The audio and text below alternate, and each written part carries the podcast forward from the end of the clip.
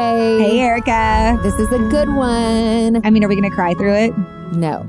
No, we're not crying, but we do really dissect the book, The Girl in the Stilt. Gosh, I keep saying that. The Girls in the Stilt House.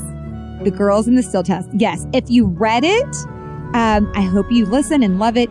If you didn't read it and you don't want spoilers, you should stop listening right now. Yes, and go read the book or listen to the Audible, Yes. the audiobook. We heard over and over that it was a good narrator. So, listen, we are going to talk about how it ends. We are going to give away some spoilers. We're going to dissect it. If you don't want to know those details, please don't listen. Yes. So we cover the book, we answer some questions, we listen to some readers' messages, and, and we read their emails. And then we have a little debate on laundry detergent. Listen, I'm, we're talking to you, Schaefer. Schaefer, there's something for everyone. We're talking about Thanksgiving. We talk a Oh, lot yeah. about Thanksgiving. Our favorite foods, Yes. what we prefer. Yes, we argue about um, detergent. We hey Schaefer, Schaefer, listen, we talk about dog going to the bathroom. I'm saying we talk about way more than just the book. We cover it all. Yes. You're going to love it. Schaefer is still crying from last week's adoption episode. it spoke to her heart. It spoke to so many of your hearts. Thank you so much for the feedback on that episode. Yes, we appreciate you listening. And we have some new ideas thanks to you for some upcoming adoption episodes as well. yeah, so that was a great episode. Today is a good episode.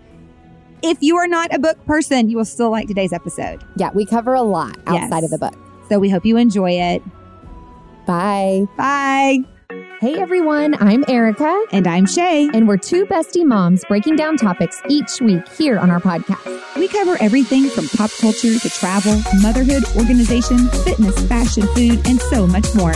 We're two best friends just chatting about life, and we're so excited you're here.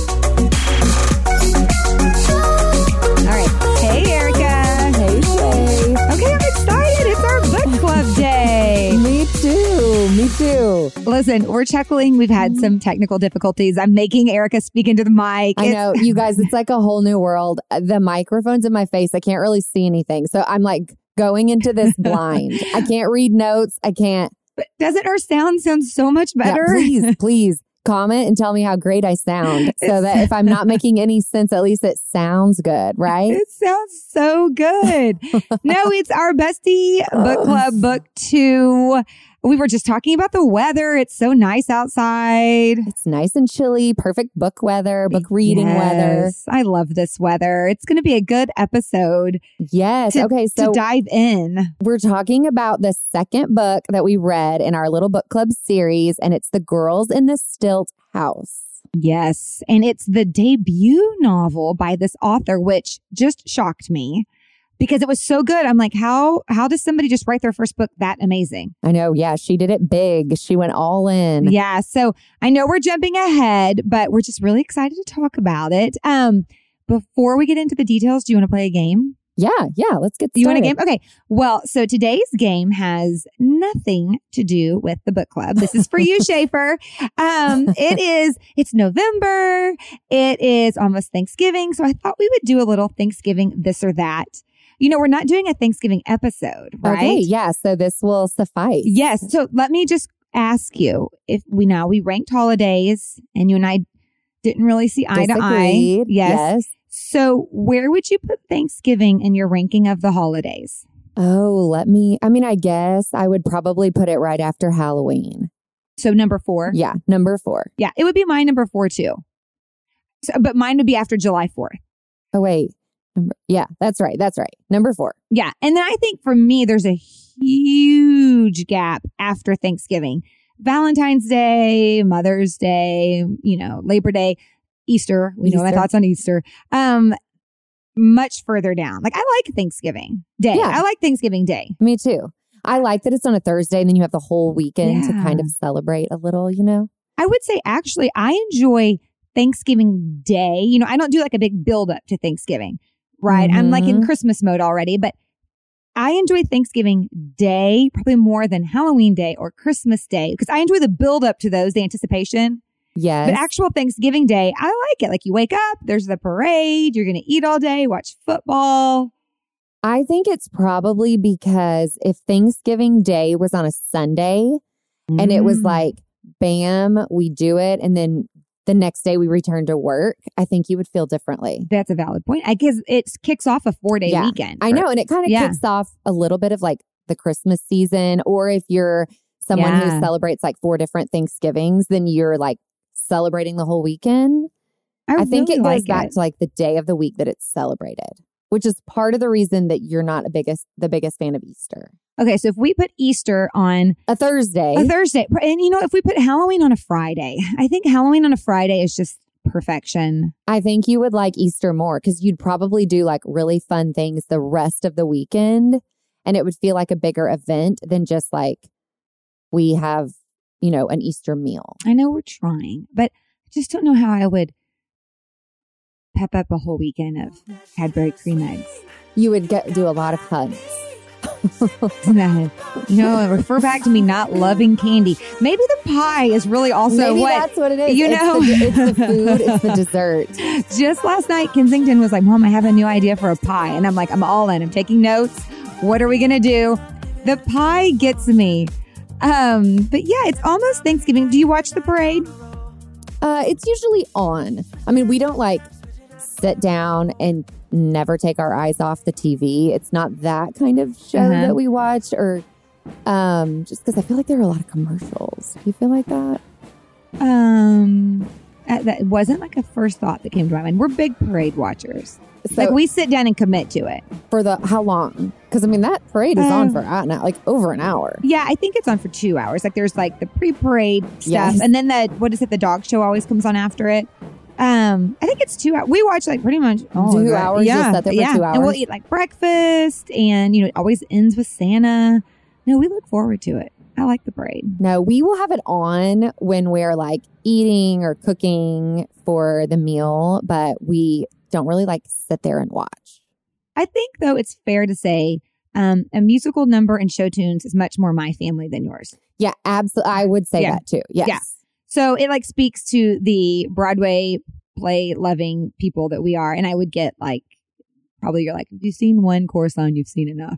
Absolutely. Yeah. Yes. No, we do that. And then we're going to eat and then we're going to watch football. It's a fun time. Yeah. We will, it'll be on, but then we'll eat, we'll watch football, we'll do all the rest of it. But Yeah. my family would rather sit for a football game than the parade for sure. Ironically, I think my family's the opposite. I know that Yeah. that's funny because I think they would switch. Yeah. Yeah. Yeah. So Yeah. Yeah. That's going to be a good day. Well, it will. got a little Thanksgiving this or that for you. Okay. Let's do it. Okay. Are you ready? Erika, turkey or ham? Oh, okay. I'm going to give you a lot of thoughts on this. Um, you know, I don't really love a meat. Yeah, I agree with you on Thanksgiving Day. I don't really like for things to think to taste like either turkey or ham. I'd rather it taste like the smoky flavor or I'd rather there be like a flavor that I'm tasting. But I think turkey tends to always go dry faster or quicker For than sure. ham. So I'm going to go ham. You're going to go ham. hmm Um, What would you say there? I would say, you know, I'm going to say all the sides. I don't even need turkey or ham on my plate, Yeah. but I, wasn't that weird? I love meat so much. yeah, that is weird. You don't like a ham or turkey though. You want like the pork. You want the brisket. You Yeah, want right? I also, I love meat in things. I think that's where meat really wins for me. yeah. Meat in a meatball and a taco Yeah. and a pasta wrapped up on something in a stick. Like, right. I, Yeah. so I am going to feel out of obligation. I have to put a meat on my plate. And I'm, I'm, going not to go going to put ham. much. It's going to be a very small piece. What would you prefer? Let's wait. What would you prefer your Thanksgiving meal be? Well, I like all the sides for Thanksgiving. So you would stick if you could change it to anything you wanted. No, I would probably keep it because never ever else, other than maybe like Christmas or Easter, am I eating like broccoli and rice casserole with a Mhm. side of mashed potatoes, right? Like I'm never eating that any other time. So I like the food. I'm just not, I'm not getting a lot of meat. I would have a taco bar if my family would let me. But I have taco, like you too. We have tacos, I feel like all the time. I am so disinterested in Thanksgiving food. oh, no, no, no. Give them to me. Until we get to the pie, I'm very interested in the pie. okay, okay. But I could pass on the whole meal, which my family used to do the Thanksgiving meal on Christmas Eve. And then when I married Andrew's family and I realized they did ap- an ap- appetizer party Uh-huh. instead, I I got my family on board with the appetizer party, and that like totally is my like all those cream cheesy dips. and- Yes. Yes. but I used to eat this meal like so many times. Uh, okay, I'm gonna pick ham. I digress. Me too. Me Um, too. Okay, creamed spinach or green bean casserole. Green bean casserole. Me too. I like cream spinach. Do you like cream spinach? I do, but I um like probably not it's not my first choice Yeah. like homemade. You know what I mean? Like steak restaurant, yes. but yes. Cornbread or dinner rolls. I'll skip either of those. Those aren't my jam. I'm gonna go with cornbread. Oh, hold on. I lost my game. Oh, right there. Cornbread. I'm going with cornbread. Okay, sweet potatoes or mashed potatoes. Mashed potatoes. I'm going with sweet potatoes. Like a sweet potato casserole. Mm, no, that that could go that leans like let's put it on the dessert table. Yeah, me. that's right. It leans pie. yeah. That's why. I'm here for it. No, Yes. No, thank you. I'm getting two scoops of that because it leans towards pie. My grandmother does it, and I'll post. I can post this recipe. She does it with the like um praline pecans on top. It Uh-huh. really leans pie. Love that. Oh, do you call it stuffing or dressing? We call it dressing. What do you call it? We call it dressing too. It's probably because it's not inside our turkey. Correct. Which I think is like the technical Yeah. difference, but I do think people use it interchangeably. Yeah. We call it dressing. Because it's the same thing, just like where it's placed, right? Yes. yes. Yes. I probably would see that's so weird about me. I don't want turkey, but if you take my turkey and stuff it with something, then the turkey becomes interesting to me. Oh, I would much rather have like if you're offering me turkey or dressing, give me the dressing. Yes, but I would like I, if you're offering me turkey or turkey stuffed with dressing. yeah. Right? Yeah. There's something about like mixing my meat with another food that speaks to me. Yeah. Um, cranberry sauce or gravy. I want cranberry sauce. Oh, I do too. Yeah. Now, if you're going to do a gravy, a, I know a brown gravy is traditional on Thanksgiving, but I prefer a cream gravy from picking between my gravies. Me too. I'm not really interested in a brown gravy. I'm not either. Mm. It's fine, but it just doesn't speak to me. Pumpkin pie or pecan pie? pecan. Yeah, this is like asking me to pick which child is my favorite. I, it's so, I'm going to say pumpkin, but pecan is right there with it. I, I love them both. Pumpkin I love them not my both. favorite flavor. As when you're comparing that we're two. friends, it's just No. crazy. Overstuff yourself or eat leftovers. Um, I'm going to do a little bit of both that day.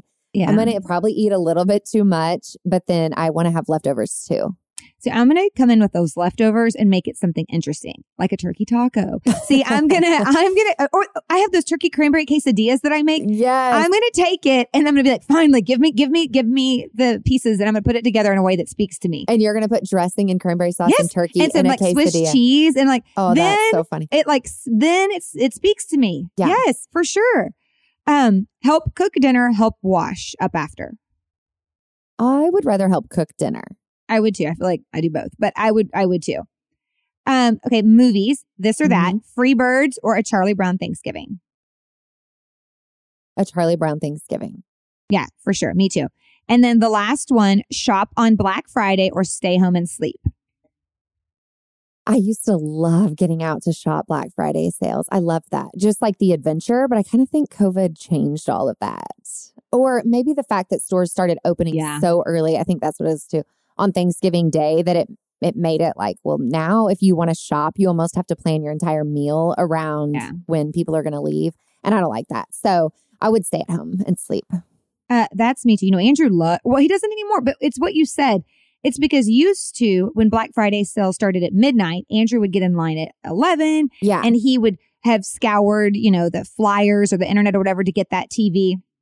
But now they almost start on like Wednesday. Yeah. And it's like anticlimactic. And it, yeah, it interrupts your day. Yeah, I some of them I remember on Thanksgiving, like they start at like four or five, and it's like you can't eat at the time you typically Yeah. want to eat. So yeah.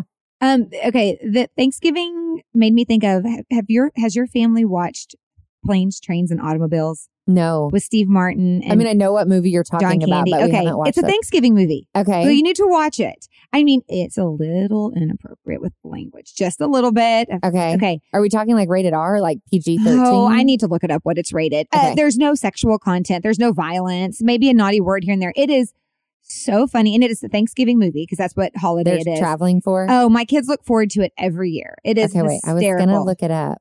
Yeah, tell me what it's rated. I mean, it's John Candy and Steve Martin. I feel like that could go either way, and it's from the '80s. but um, it's so funny. R. What does it say for language? It has to be for language. E- Erika's googling. I'll, I'll just sorry. fill in the gap while she googles. It, I can't really see why quickly, I- but it, maybe it is for the language. Does it say what year it came out? I'm trying to 1987. Oh, it, okay. So I feel like that came out in 1987. I feel like if it came out today, it would easily be PG 13. It'd probably be made for ratings TV. are so different now, Yeah. right? I mean, I'm not saying that's right. I'm Yeah. just saying I think if you held it by today's standards, there's no sexual content, no violence, and they're saying just a few choice words. Anyway, it's funny. You should Yeah. watch it. okay. Okay. All right. Um, so Are we going to talk about the book now? yeah, you let's ready? let's transition to our book. I'm so excited to talk Yes. about this Okay. The girls in the stilt house. Uh, first, before we start chatting, Yeah. um, I thought I would read like the little Amazon synopsis. Oh, just great in idea. case you haven't read, but you're listening to this and are thinking like, what is the book about? Okay, so set in 1920s Mississippi, this debut Southern novel weaves a beautiful and harrowing story of two teenage girls cast in an unlikely partnership through murder. Perfect for readers of Where the Crawdads Sing and If the Creek Don't Rise. Ada promised herself she would never go back to the trace, to her hard life on the swamp and her harsh father. But now, after running away to Baton Rouge and briefly knowing a different kind of life, she finds herself with nowhere to go but back home, and she knows there will be a price to pay with her father. Matilda, daughter of a sharecropper, is from the other side, doing what she can to protect her family from the whims and demands of some particularly callous locals is an ongoing struggle. She forms a plan to go north, to pack up the secrets she's holding about her life in the South, and hang them on the line for all to see in Ohio. As the two girls are drawn deeper into a dangerous world of bootleggers and moral corruption, they must come to terms with the complexities of their bond and a hidden past that links them in ways that could cost them their lives. I like re- hearing that after I've read the book. You know, was- I yeah, I know, probably before it kind of doesn't really make as much sense. yeah. Um, okay, wait. First thing, did you read If the Creek Don't Rise? Oh, oh my gosh! Like it's like you're reading off my questions. No, I I have not read that. I thought um, it was very similar to where the Crawdads sing, and then Paper Palace. It gave me the same vibes as Paper Palace. Yeah, if you haven't read Paper Palace, I feel like that was a. I mean, there it, there were some like dark, hard things to read in that book, but another good one. If you read, I feel like it's not as it's newer, so probably as many people haven't read it as like Where the Crawdads Sing, just because it's been out longer. This book is new too. Didn't it say this book was released in Mm. April of this year? Yeah, it was really new. Yeah. So I don't. What genre is that? The word. It's not because it's not chick lit. I mean, it's fiction No, clearly. Yeah, Uh, it's not. They're not really suspense or mystery. It's just like really good literature. I don't I know. know. I would call it like heavy, hardy fiction. yeah. That's not a thing. I just made it up, but No, because they're very different. Where the Crawdads Sing, The Paper Palace, this book are very different, but yet they all feel like when I'm reading them, they feel the same. yeah, they're like a heavy story, but a fiction story. Yes, I think all three men can read. I think all three, um, whether you are 18, you could read it. If you're 80, you could read it. I mean, I don't think it's like age specific. I don't think it's gender specific. I think, right? I feel like Yeah. it just, you know, speaks to everyone. I just re- recommended it. Um, a nice guy, nice, nice guy that works at our grocery store. He, uh, re- one of the retired gentlemen that works there. He always reads my book reviews and we always talk about books. And so I told him to read it and he read it and he, because he loved where the crawdads sing. Oh, But yeah. he is an older gentleman. I don't know how old he is, but it spoke to him, right? You think like Yeah. it really, I don't know. All of them are really good. What are we going to call it? Hardy fiction? Yeah, I, I like that. that's where like our our um like if we were a Venn diagram and our book choices, yes. I think that's where they would intersect because you don't really love a thriller. I mean, you read them, yes. but I think like you would prefer a book like this over Yes, a thriller, right? Okay, Is ex- okay. Yes. I will say sometimes this book had it a little bit, but Paper Palace and Where the Crawdads Sing had it more for me. But this book had it a little bit. Sometimes in these hardy fiction books, there's like a rhythm the author is using when the characters are speaking. uh-huh. Like just that's it takes me a minute to get into it. It- it- to get into the rhythm. Does that make sense? Like they're not speaking like how you and I are talking to each other right now. well, they speak more like how they would talk. Is that what Or- you mean? Almost like a little poetic or sing songy. or you know, like oh, the yeah, yeah, yeah. characters Okay, oh, sorry. you, uh, you know, like they they just there's like a melody to the book that in a chick lit book or an Elin Hilderbrand book. Like I'm not getting that. It's very straightforward. Um, so it, it anyway, it, it took me a second. Like as I started reading, my brain had to get into like, okay, this is has like a rhythm to it. Yes. Okay. So before we like tell if we Yeah. liked it, if we didn't, all that kind of stuff, I grabbed a couple questions that I found online. Um, so what if we answer those first? Yeah, I glanced down. I haven't seen these questions. I just glanced down Okay. at your list, and the first question was what I, where I wanted to start. Okay, good. Okay, so So, first question. How did you feel about Ada's return to the trace? I I even when the book was over, I went back because I kept trying to figure out they didn't talk about that enough. That was missing for me. I know. I um that part, if I could change something or Yes. I could have intervened, I would have gone in and been like, hey, let's go over your options here. Yes. Because as I was reading, I just happened to be watching, I just was watching that Maid show Yes. that's on yes. Netflix. uh-huh. Which you should read the book if you haven't read the book of that too. I didn't read the book, but I watched the show, but I think very similar. So, but in there, I mean, she like hits rock bottom Yeah. and I guess, I don't know, like seeks out the right people, seeks out help. So she finds some options. Like, I feel like Ada thought the trace was her only option. Okay, I, I'm so glad you started here because as as we will talk, I have very little that I didn't enjoy. But I felt there was a big gaping hole too because why couldn't she have stayed with her boyfriend?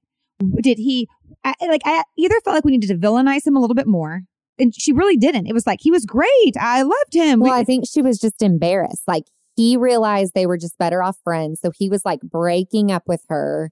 But instead of her being honest and saying, like, I literally Yes. have nowhere else to go, she was too embarrassed to say that. So sh remember when he Yes. said, like, you have somewhere to go, right? And she was like, oh, yes. And she kind of made up that lie. I don't remember who she said she was going to see, or maybe she didn't even tell him. an aunt was like her mom's sister Yes, or something. Yes. Um, I needed him to villainize him a little bit more because I felt like he sounded like a guy that was nice enough that if she would have just been honest, yeah, or he could have helped her yes, find a shelter or like, well, let's find you a job. Or I know I want to, and maybe that's us looking at this with like rose colored glasses, right? Because we've never been in that situation Sure. where you literally, literally feel like I have no options but to go back to this like abusive, horrible home. yeah, Um, I get, I think just because in the maid story, I saw how she like hit rock bottom and was like, I'm getting out. Mhm. So it made me want uh, to see a little bit of that from Ada versus like, I've got nowhere to go. So I'm, I needed that from her the whole book. no, right? But maybe that's what made Matilda, the other character, look so much stronger. Oh, and she was so much Yeah. more likable because she had like that fight in her. yes, to me. and Ada didn't have that fight in her. I and I wanted her to have it, or I wanted her to like go back to where he go find him, go tell him you're a dad now. Go, he's because that's the thing. He seemed like a nice enough guy. Had he known what was going on, he would have helped her. yeah, So I either needed the author to villainize him more, so like I didn't want her to go back there, or explain more why she wouldn't, other than or why she couldn't trust him enough to say like, "I have nowhere to go." there was a hole there for me. Okay. Enough so that that was the only thing that when the book was over, I thought, did I? I want to go back and reread some of that stuff. I like, am I missing? Yeah. I just there was something lacking. So that's interesting. That was the first question you found to talk about. Okay, so the next question you kind of started touching on Matilda. So their relationship after the first night, who's in charge, and how are their actions shaped by Virgil's lingering presence? You have any thoughts on that? I think Matilda's always in charge. Me too. I Yeah. I agree. I thought she was in charge from the beginning. Then when Ada is pregnant, has the baby, she's the one with the experience. Yes. Still in charge. Um Ada never tries to be in charge. I don't think either. You know, I feel like she's surrendered. She was grateful she wasn't in charge. yeah, I think that sums up her character. Yes. Yes. She always wanted uh, I don't want to take anything away from her, but I felt like she always wanted or needed someone to take care of her. yes. Yes. And I keep saying it, but in the maid book, you know, that girl like totally handles it herself. Yes. So I think that was um it was different. Like we wanted some drive and fight and seeing it in Matilda made us Yes. realize Ada needed her, Yes. right? Like she did. Ada needed yes. Matilda a lot more than Matilda needed Ada. Yes, for sure. Uh, yeah, I um, I wanted her the whole book. I thought she, I like, I thought she was nice and loved her, her baby. Like I liked her, but I just wanted her to get some, like some gumption, like get some, like something, you know? Yes. Uh, but maybe again, that made us realize exactly how strong Matilda was to survive what Yeah. she did on her side of the trace and to come over there. And, but yeah, um, even her later, you know, like going into the city, like I just wanted Ada, like, come on, fight, like fight more. Okay, the question, the part about Virgil, I do feel like we saw it a little bit when she cleaned up his room Yeah. and decided, like, okay, we're going to use this space now. Yeah. I mean, took her a while, It took her a while. but that was a part of her that we saw that was like, okay, yeah, there you go. Oh, he was a nasty guy. Oh, yeah. So nasty. Um, all right, these are good questions. okay, think about Virgil and Frank. Did Yes. you think they were like, Like comparable villains. yeah? Did you think they Uh, were very similar in how that all went down? So I think we're going to talk about it maybe in a minute. In my head, when every time Frank would come on, I don't know why, but I thought of Kevin Spacey. I don't know why.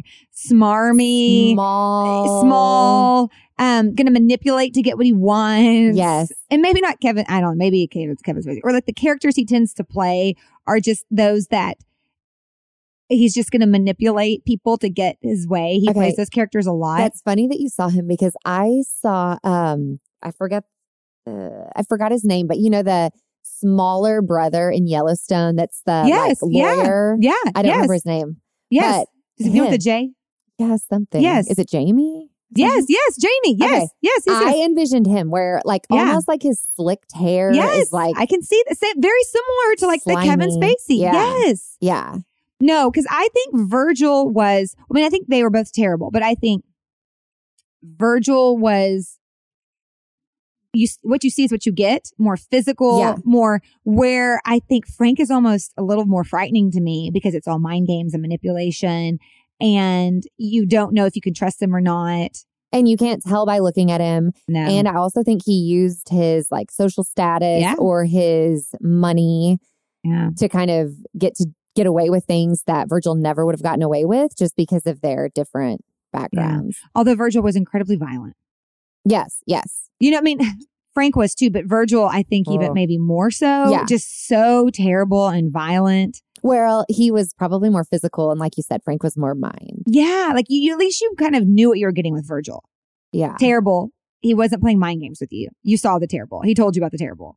Okay, this isn't a question, but you know how when it looked like the house was swaying and it was going to Mhm. fall any minute, would you have like tried to go get some money? Would you have kind of made the house fall? so, like, I, a part of me wanted to be like, if it's right there and she had money to use to like escape this, would she have tried a little harder to get that or literally like just completely walked away? I wanted her to try because I kept thinking like, you're a mom. Like you need to try. Like you need to do Yeah. anything you can to try. But that just wasn't her character. Yeah. I yeah, I feel like Matilda would have Yes, Matilda like would have climbed tried. in the Yep. house Mhm. and done her Yep. best or Yep. like made the house collapse and then dig through the rubbish. Yeah, or, I think so too. Yeah. I think she, yes, I absolutely do. And I think Ada was just too weak, yeah. you know, physically, mentally, emotionally, which again stems from having a very violent, horrible father. Yeah. Um, but I think I want, I was rooting for her to do something other than just not watch it, you know? Yeah. Me too. Yeah. That wasn't a question. I just it was a good thought of it. question though. Um, okay, so Matilda blamed herself for losing her dad and um the baby. Mm-hmm. How did that guilt motivate her? Um, Do you yeah. go ahead, sorry. Oh, well, I think it almost made her like she lost everything important to her. So then it was like, well, then she had nothing to lose, you know? Yeah. So then she acted from a place of like, I now I have nothing left to lose. So I will come up from behind Virgil and I'll kill him and I Yes. will, I will do whatever I want with, and I don't care about the repercussions because I have literally nothing to lose. I feel like that, that's what I felt from it. Yeah. No, that was that was good. It was so sad. That part was so sad. It was.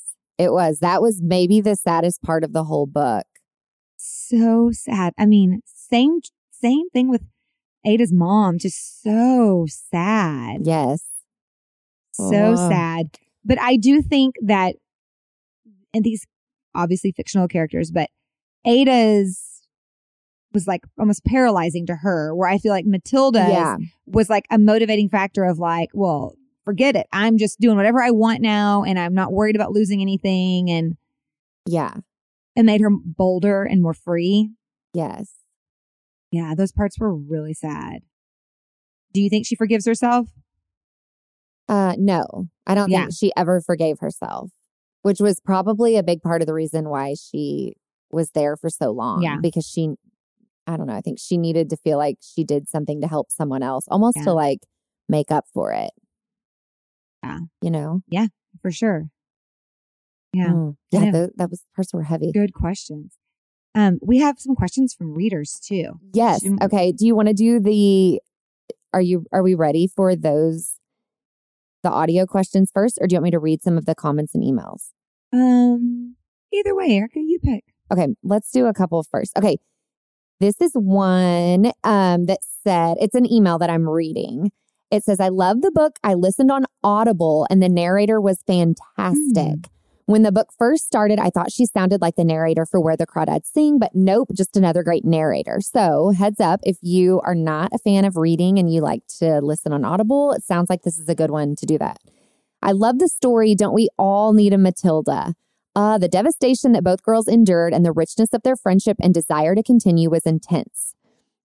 By the way, did anyone else want to learn to sew after reading this? Bye, Frank. If someone is wanting to try audiobooks, I would highly recommend. When it came near the end of the book, I began to feel sad. I so wanted this story to continue. I have not stopped thinking about it. Super sweet. super sweet, but I'm the opposite. When I read like hard books, I can't wait for them to be over. I'm like, this one was hard. You need to rest and have I like a do. light. It almost goes back to your reasoning for not liking thrillers because you want to watch something like yes. good and light and carefree. No, because see, I'm the exact. Now, I have never listened to an Audible book, and I'm sure I would. I love podcasts, so I'm sure I would like to listen to an Audible book. Oh yeah. but I, I needed it to be over because, eh, you know, even at towards the very, very end, I kept thinking like, how is the situation going to be redeemed? How are either of them going to like have this? And you know, I need a good ending, like or like some resolution. And I was exhausted. J- just when you thought things couldn't get worse, they would get worse. I know. I almost um I know it was better for both of them in the end, but like because Ada needed Matilda so much, it was almost sad for me that they like split and did their own thing. Yes, You I, know? I, yeah, I agree. I that was But random. maybe that was the only way that Ada was going to learn how to do things on her own, which I think that was probably the point. But and I it was yeah. good for Matilda to get not, yes, what her heart had desired. and not have the baggage of Ada and, yes, and Anna. and the baby. Yeah. but I really thought they were going to end together, like Me lifelong too. friends. Yeah, yeah. Um, okay, this was from Christy. Sorry, the first one cut off the name, so I'm not sure who sent that in, but it was very sweet. Um, Christy said this book was so interesting because sometimes I couldn't wait for it to be over, Mhm. and sometimes I was completely immersed. It reminded me so much of where the crawdads sing, from the plot to the setting, and even to Ada's character. My question: Who did you find yourself rooting for? I felt like I cheered for Ada and Matilda both at different moments, but was frustrated by them both as well. What did you think about the ending? Oh, yeah. I disliked how unfinished Gertie's story felt. Thank you for building community around books. I agree with that. I, Yeah. I forgot about Gertie and how it ended abruptly for the most part. yeah. Gertie was just, yeah. I mean, it didn't elaborate any more on that. And I can't remember, did we find out who was taking care of the girl that she was raising? No, I don't think Like so. we don't know, right? Yeah, Okay. No. So, Christy, I agree with you because I'd Yeah. like I'd like to know what was going on. I liked her. She was a good character. Yeah. She was a really good character. I did Matilda disappoint me in the book? I don't think she ever did. No, I would say, I mean, I think I was cheering for both of them, but I think I got a lot more frustrated with Ada than I ever felt toward Matilda because Matilda was the stronger of the two. So if I was choosing one, I would say I was rooting for Matilda a little more. Yeah, I was for sure. Re- I was rooting for Ada, but she just kept wearing me out because you know, I felt like poor Matilda was having to carry her weight and everything. Um, but I for sure was rooting for Matilda the whole time. Yeah. What did you think about her leaving her baby?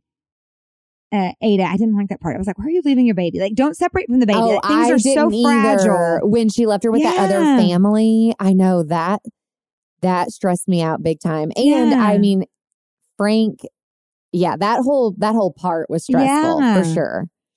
That whole part was really, really stressful, and um, yeah, I just kept thinking like, we're just not making good choices. And, like without. Matilda there, I felt like she wasn't making good choices. Yeah. So no, Ada frustrated me. Yes. Yeah. Um, okay. Ashley said she read the book in three settings. She loved it, or sittings, I should say. Um, Kristen, who we know, said, I'm trying to get into the new book club book, but it's slow for me. Did you feel that way? Do I just keep pushing? Um, I have so many books on my list and I get sad when I hit a slow one, which I totally understand.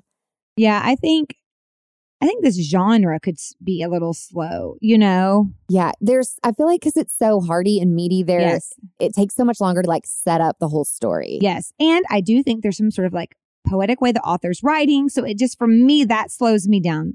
also. Uh-huh. I would agree. I think it was the uh, person before that, but I would be like all in and then I'd be like, oh my gosh, please make this. I just wanted it to be over because I needed like peace in my heart about it.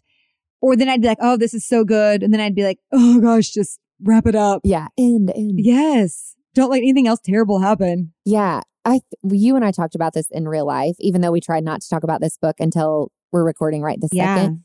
But that always reminds me of The Great Alone by Kristin Hannah. I felt like that book could have really been four different books, but it would be like I would turn the page thinking like we're gonna resolve it, and my my um, Kindle would say twenty three percent, you know, and I'm thinking like it has to be almost over because that was huge, and we just got out of it, and then another like Yeah. plot twist, twist would happen. That's such a great book. It is. Um, okay, Laura said it was the best book I've read in a long time. I'm Hmm. so sad it's over. Um, but then on the flip side, I'm sorry, this name is cut off. She didn't like it. It was too hard to read and it's not engaging. she said if it were not for a book club, I would have already stopped. And, and I get that too, because I just think it did take, just like you said, it took a while. Well, also, you don't know when you first start reading it that it's going to flip and then you're going to hear it from Matilda's perspective, right? When you first start reading it, it sounds just one sided from Ada's perspective. You get a third of the way in and then it like, whoop, it flips. And now you're hearing Matilda's side. So if you don't, I mean, I totally see that because it does take, once I feel like I started getting both perspectives, it moved a lot faster too. Yes. Um, okay, last one. And I'm sorry again, I'll, I'll do better about not cutting names off. I apologize. This one says, Gah, I'm having the hardest time finishing this one. It's not holding my attention, but I have way too much phone FOMO to not finish by the time the podcast is out. I loved that. So hopefully she got finished. Um, so those were our comments and emails that I found. Speaking of the finish, uh, it was enough for me. Uh, you know, I like a nice happy ending. Yeah. Or, or it, resolution is like my bare minimum, but a happy ending's even better. And I felt like it it was enough for me. except Gertie. We could have used a little. Yeah. I mean, I know she was older, so I'm assuming she like, you know, like just Died she died because she was older or she got sick or something like that. But I would have liked to know what happened to that. I don't remember her name, but that girl that she that lived with Gertie. Well, and Gertie was like very important to the community. I know. Very important. So that, you know, she was not just delivering babies, but like women's health and just health in general. And she was very important to the community. So that she was a great character. She was a great, just like sub character. yeah, we needed to hear that someone stepped into Gertie's place. Because, you know, there weren't a lot of characters in this book. No. Um, you know, the last book we read, there were so many, right? Uh, everybody was married, everybody has, uh, uh, spouses, and then there was like multiple detectives. yeah, like there, there were were so many. so many, but in this one, really, there's not a lot of characters. I agree. Uh, so, and she was a really good one. Yeah. Yeah. Um, okay, good feedback. Okay, you want to hear our audio Yeah, let's listen to them. All right, here we go. Today we are starting off with two amazing questions about our wonderful book club. The first coming from Miss Brienne Crawford. Hello, this is Brienne. So, my favorite part in the book was when Ada started working on the clothes, encouraged by Flora, and Matilda started her writing. Um, it was really cool to see both girls start to be passionate about something when their lives were so hard and had so many challenges. So, I guess my question is Have you ever had someone in your life like Flora who encouraged your passions or kind of inspired you? um, to try something new or um, to try a new passion project? Oh, that's a great question. It First, is. I forgot Yes, about that part that's as we were great- talking. and thank you, John. John's amazing. Our producer, John, is so great. Um, that was a great one that he picked for us. Yeah. Yeah. Okay. So, do you have an answer? I mean, right off the top of my head, I would guess I, I guess I would probably say um, that like when I became a teacher, you know how my on my particular third grade team there were five of us, and those other four women. Not only did I not have family here, but I was completely new to the job and new just to the education world. Period. Um, they were all amazing and I learned so much from each and every one of them. And they really like took me under their wing and helped me, I don't know, know like just little simple things that I feel like people probably assume that you know as teachers that until someone tells you, sometimes it's like, oh, I didn't know we were supposed to do that. They were amazing and incredible. And like they became my work family and we even hung out some on the weekends. Like they were great. Um, so I would probably say them. Like they come to mind first. No, that's good. Yeah. What about That's you? really good. Um, when I was listening to her question, you know, I started my blog like during like the worst like season of my life. I had just had a miscarriage yes. And I was in the middle of fertility and I was just sad and depressed and had a job I didn't love. And we laugh about it. like, listen, we laugh about it now, but Andrew and my mom were very like, this blog is stupid. Okay. They didn't say it. Well, kind of, but they just were not encouraging. Okay. Yeah. They were just like, they, they were not like, we laugh about it now, right? Like, Yes. okay.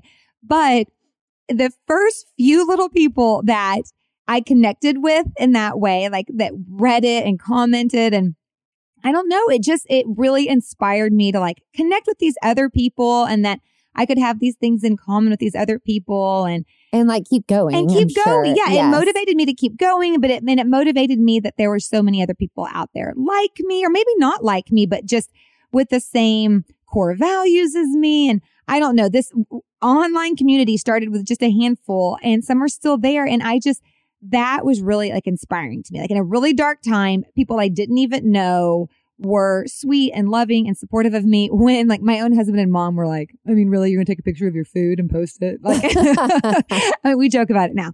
Um, laughs on them, but, uh, but there were just strangers out there that were like just really sweet during a really dark time. And so, uh, sometimes when I still see their names, it just means a lot to me. Okay, lesson to us all to be looking for those people who are in a dark time or new or Yeah. lost or a little bit unsure or, you know, any of those things. And maybe we can be the floras in their life. Yeah. You don't Yeah. have to like know them, know them to be just encouraging to people. Yes, for sure. Yeah. And Good question. yeah, that's a great question. All right, John, what do we have next? Our last comment of the day comes from Miss Sandy Weir.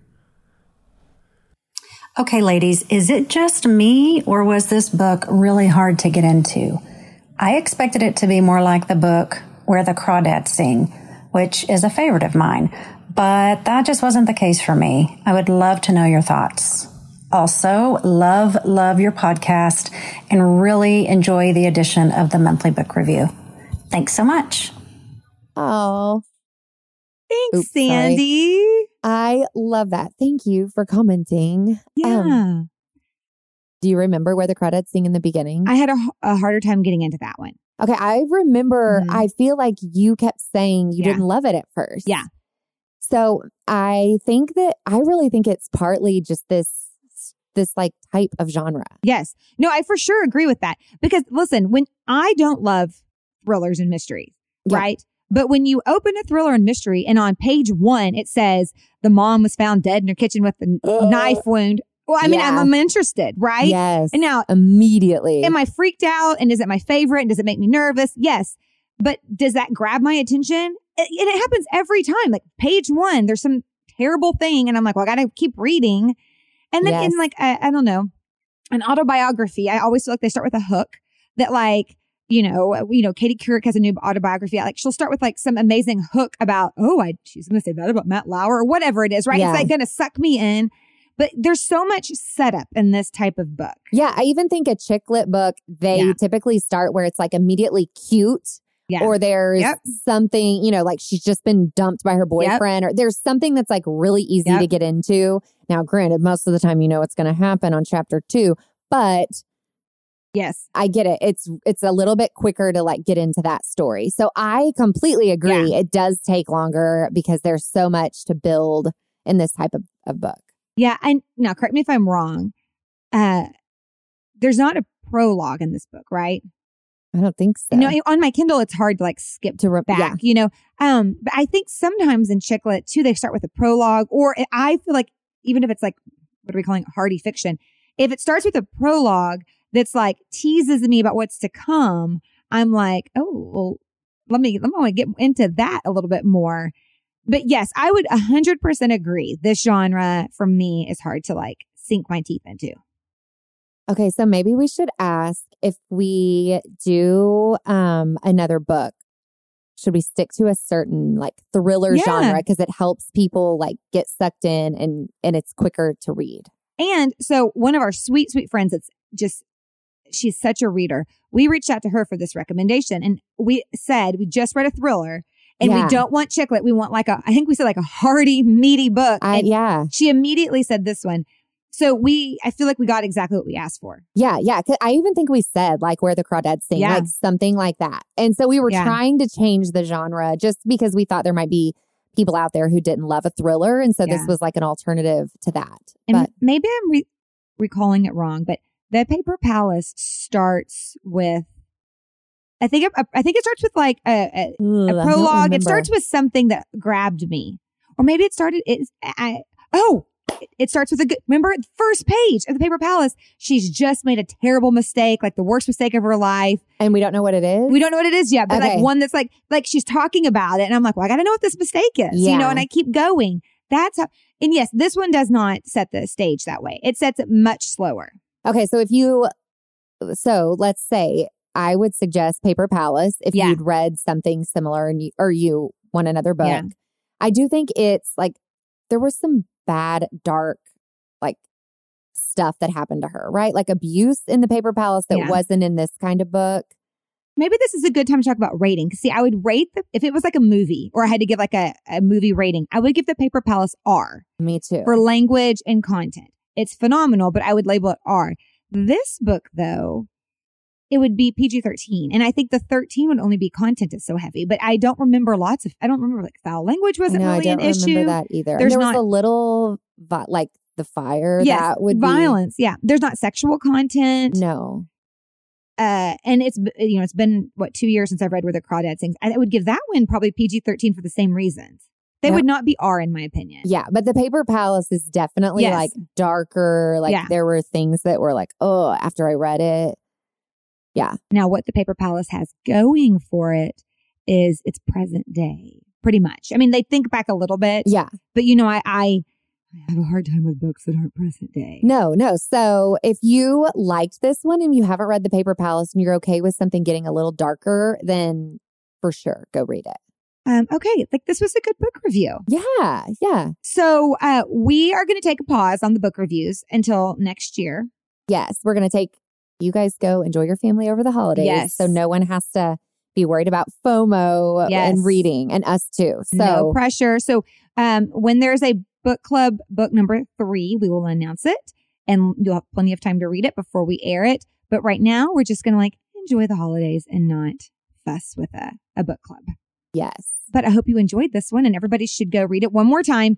It's Kelly, I think it's Mustian, M U S T I A N. Kelly Mustian is the book, The Girls in the Stilt House. And uh, I think everybody should read it. You? Yeah, absolutely. And it sounds like Schaefer, I'm talking to you. If you're not a fan of reading, then the Audible or audio Yeah. version might be a good option because the narrator seemed to be good. Out of five stars, what star rating would you give it? Oh, I would give it a four. I would too. 4 I would too.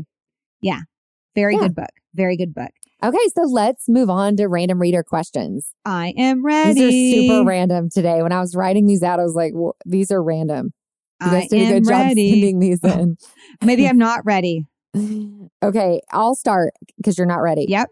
Do you see their their uh oh, I didn't even tell you where they were. You have four green post-it notes. Oh, I do? here. Or Let not me- four, two. Okay, let me grab them. Okay, as you're grabbing them, I sure do. our first question was Can you share some specifics of Andrew's training? Like weight training, that's what they meant. Yes, we can. yes. Uh, I mean, I would say we just kind of do full body and it's anything from like weights to bands, step ups. It's a lot of heavy weights. And I think he specifically, like Andrew has, what is it, a six week program? We have? Yes. He, we have like a six week program that we can like repeat, you know, but at the beginning, maybe the reps are you're doing 12 reps, but by week six, he wants you doing only six reps because you've increased your weight enough. So I think Yeah. he's like building, he wants you to build where you can do fewer reps with more weight. Yeah. So, like heavier weight Yeah. training. Yes. And he doesn't, I'm sure if we asked, he would elaborate on all sorts of what he thought we should do for our cardio or whatever. But he'd probably elaborate too much. yeah, so we just ask him for strength training. That's all we ask him to help us with. And Yeah. so that's what he helps us with. Okay. Yes. He's, you know what? You know, you get what you pay for, but I think we're getting a really good bargain, right? He's doing great. Yeah. He's Yeah. very affordable. Um, okay. This question. Erika, did you write this question? Like, did you submit it? Oh no, but I want to be friends with that person. I, I don't know where that, they sent that in, but if this was you, call me because we're besties, new besties. It's probably Erika's mom that submitted it. okay. Do you worry about your dog using the restroom, then walking back inside, tracking it in? No. and Uh, why is that? Please explain. Okay.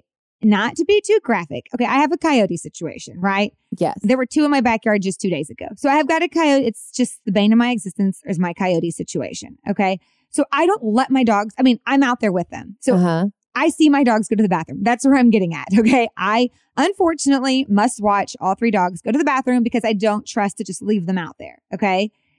If you ever watch a dog go to the bathroom, they're not stepping in it. I know. I okay. Wait. I'm And going to go real graphic on this podcast. We're going to make it like rated inappropriate. TMI question, but is every is there never an opportunity where it's loose? Like out in the backyard, Yeah, yeah. like where they could like step in it. Like, No, not step in it. That something could just be back there. Because it's not like a solid situation. I mean, listen, dogs are like kids. They can be gross. Okay. Like, okay. So in that situation, are you saying like you watch and you would notice? oh yeah, for sure. Okay. Also, okay, now we're getting like really graphic. Dog owners know, understand what I'm saying- talking about. Okay, but non-dog Dogs- owners legit okay, have questions. Let me tell you, dogs know if something is stuck on them.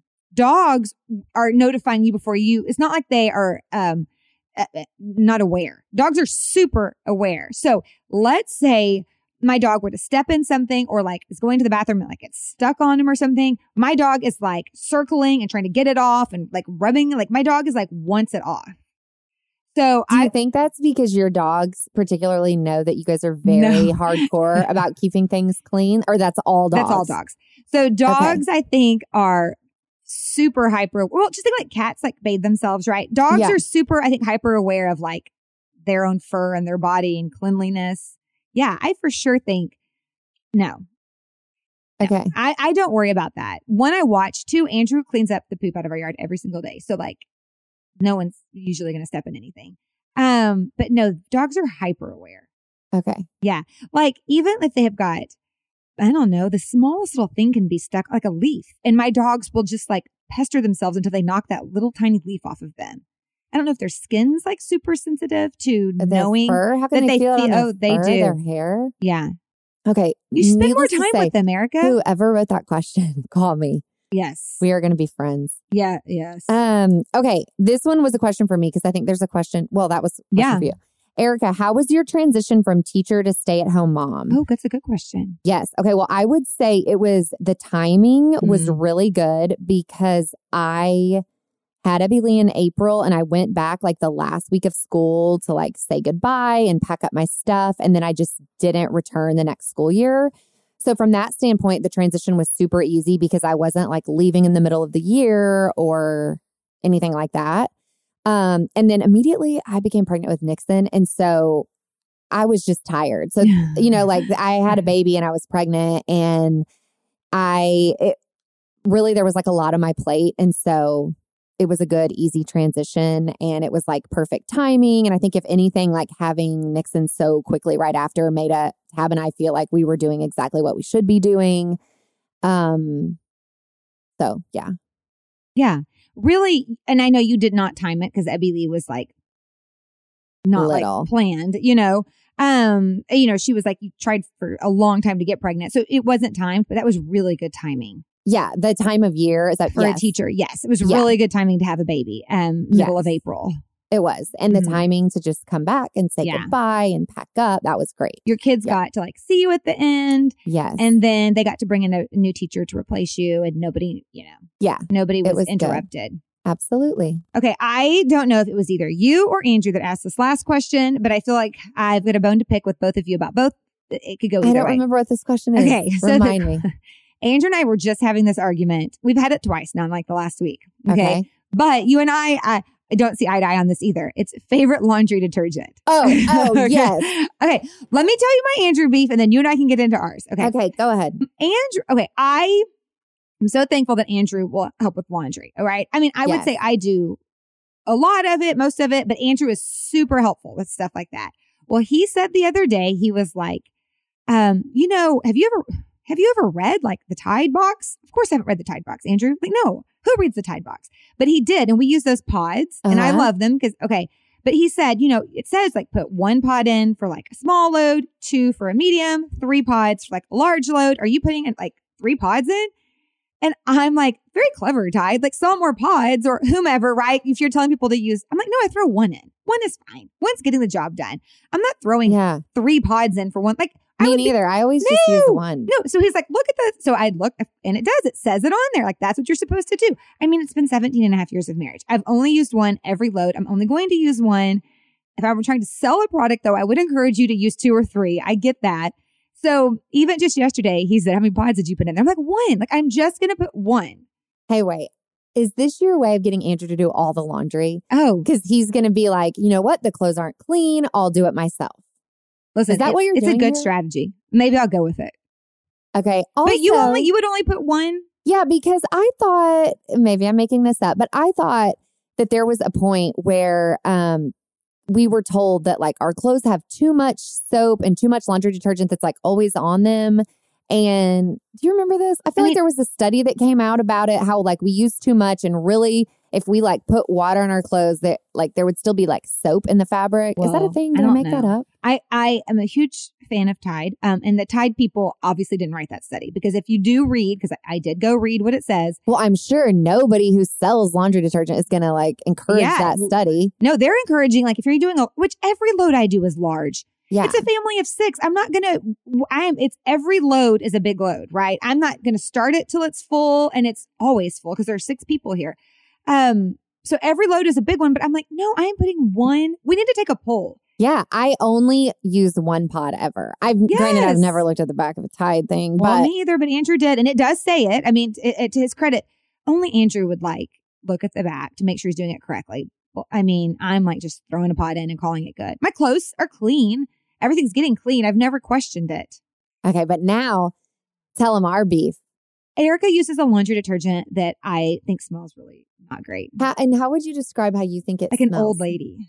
Oh, Shay, It like turns me off in a big way. it's that diva like Tyler diva scented laundry detergent that smells divine, and when you like pull out a shirt, it smells so good. But Shay cannot stand it. no, and I also don't like when cl- I think like a person should smell good. Uh-huh. but I don't want the clothes. Like I don't want like then a whole family smells or like a house. Like I just want like a person. Like I want to hug someone and like they smell nice. smell nice with their perfume. Yeah, or just like their soap or just like they're clean. I don't know. Just the scent reminds me of an old lady. The scent to me, I think if it maybe smelled like coconutty or I don't know, like a different scent, it just it's very perfumey. I don't love it, I but I know lots it. of people do. I know, I Love know it. lots, and like most of our friends use it. I Yeah. totally get it. I think it smells like an old lady. How did we discover this once? Because I like probably like gifted you some detergent and you were like, please never do that Uh, again. No, how did we discover it? I I I don't don't remember. remember. either. I I definitely just like when I buy the Tide, I buy like what is it like fresh is the scent or clean is the scent. Like I just want my clothes to be clean Yeah. and not having like remove it, just take it I back to square one. Remember how that went down? I um I like one thing that I will tell you is if if I and I use Tide because that other stuff is um like I use it periodically because it's just more expensive. Yeah. Um, so I don't feel like it makes sense to use all the time, but so I kind of go back and forth. But when I pull out like laundry that I've washed with Tide, like it's smells okay, but like that, it smells like fresh, so clean, so clean. like Retirement home. so good. and not That a good so retirement funny. home. Yes, it's like a nice retirement. Well, you need to read the directions and make sure you're uh, the next time you do it, you're adding the correct amount I'm because who certain I'm knew? using plenty because I'm Who walking around knew? smelling like a retirement home, right? I mean, well, I'm not using enough. yeah, we need to ask a poll. How many people use more than one pod in I their just large think loads? like a pod is a pod. Like when I do my dishwasher, I do use pods for your dishwasher. yeah, Well, there, it has like a place for it, right? You put one pod and close the lid. yeah. It's not asking me to you cascade more people. if there are yes, more dishes. they're not saying put three in there. So I'm like, it's the same. It's the equivalent. How many bounce sheets or whatever dryer sheets to use? I throw one in. I'm not throwing three in. right. But it does ask. say it. But maybe I'm the only one. But I just refuse to go through a third. Okay. Anyway, this There was today's are. episode. We got Hope passionate it. about laundry detergent, and we Yes. covered the book, "The Girl in the Stilt Houses." Yes. Wait, it? no. The, girls, in the, stilt house. yes. Oh, you guys have a great day. Thank you so much for listening. We'll see you next week. Bye. The Bestie Breakdown is brought to you by Erika Slaughter and Shay Shull. It's produced by John Reinhardt at Free Dream Studio. We love emails. Reach out to us at the Bestie Breakdown at gmail.com.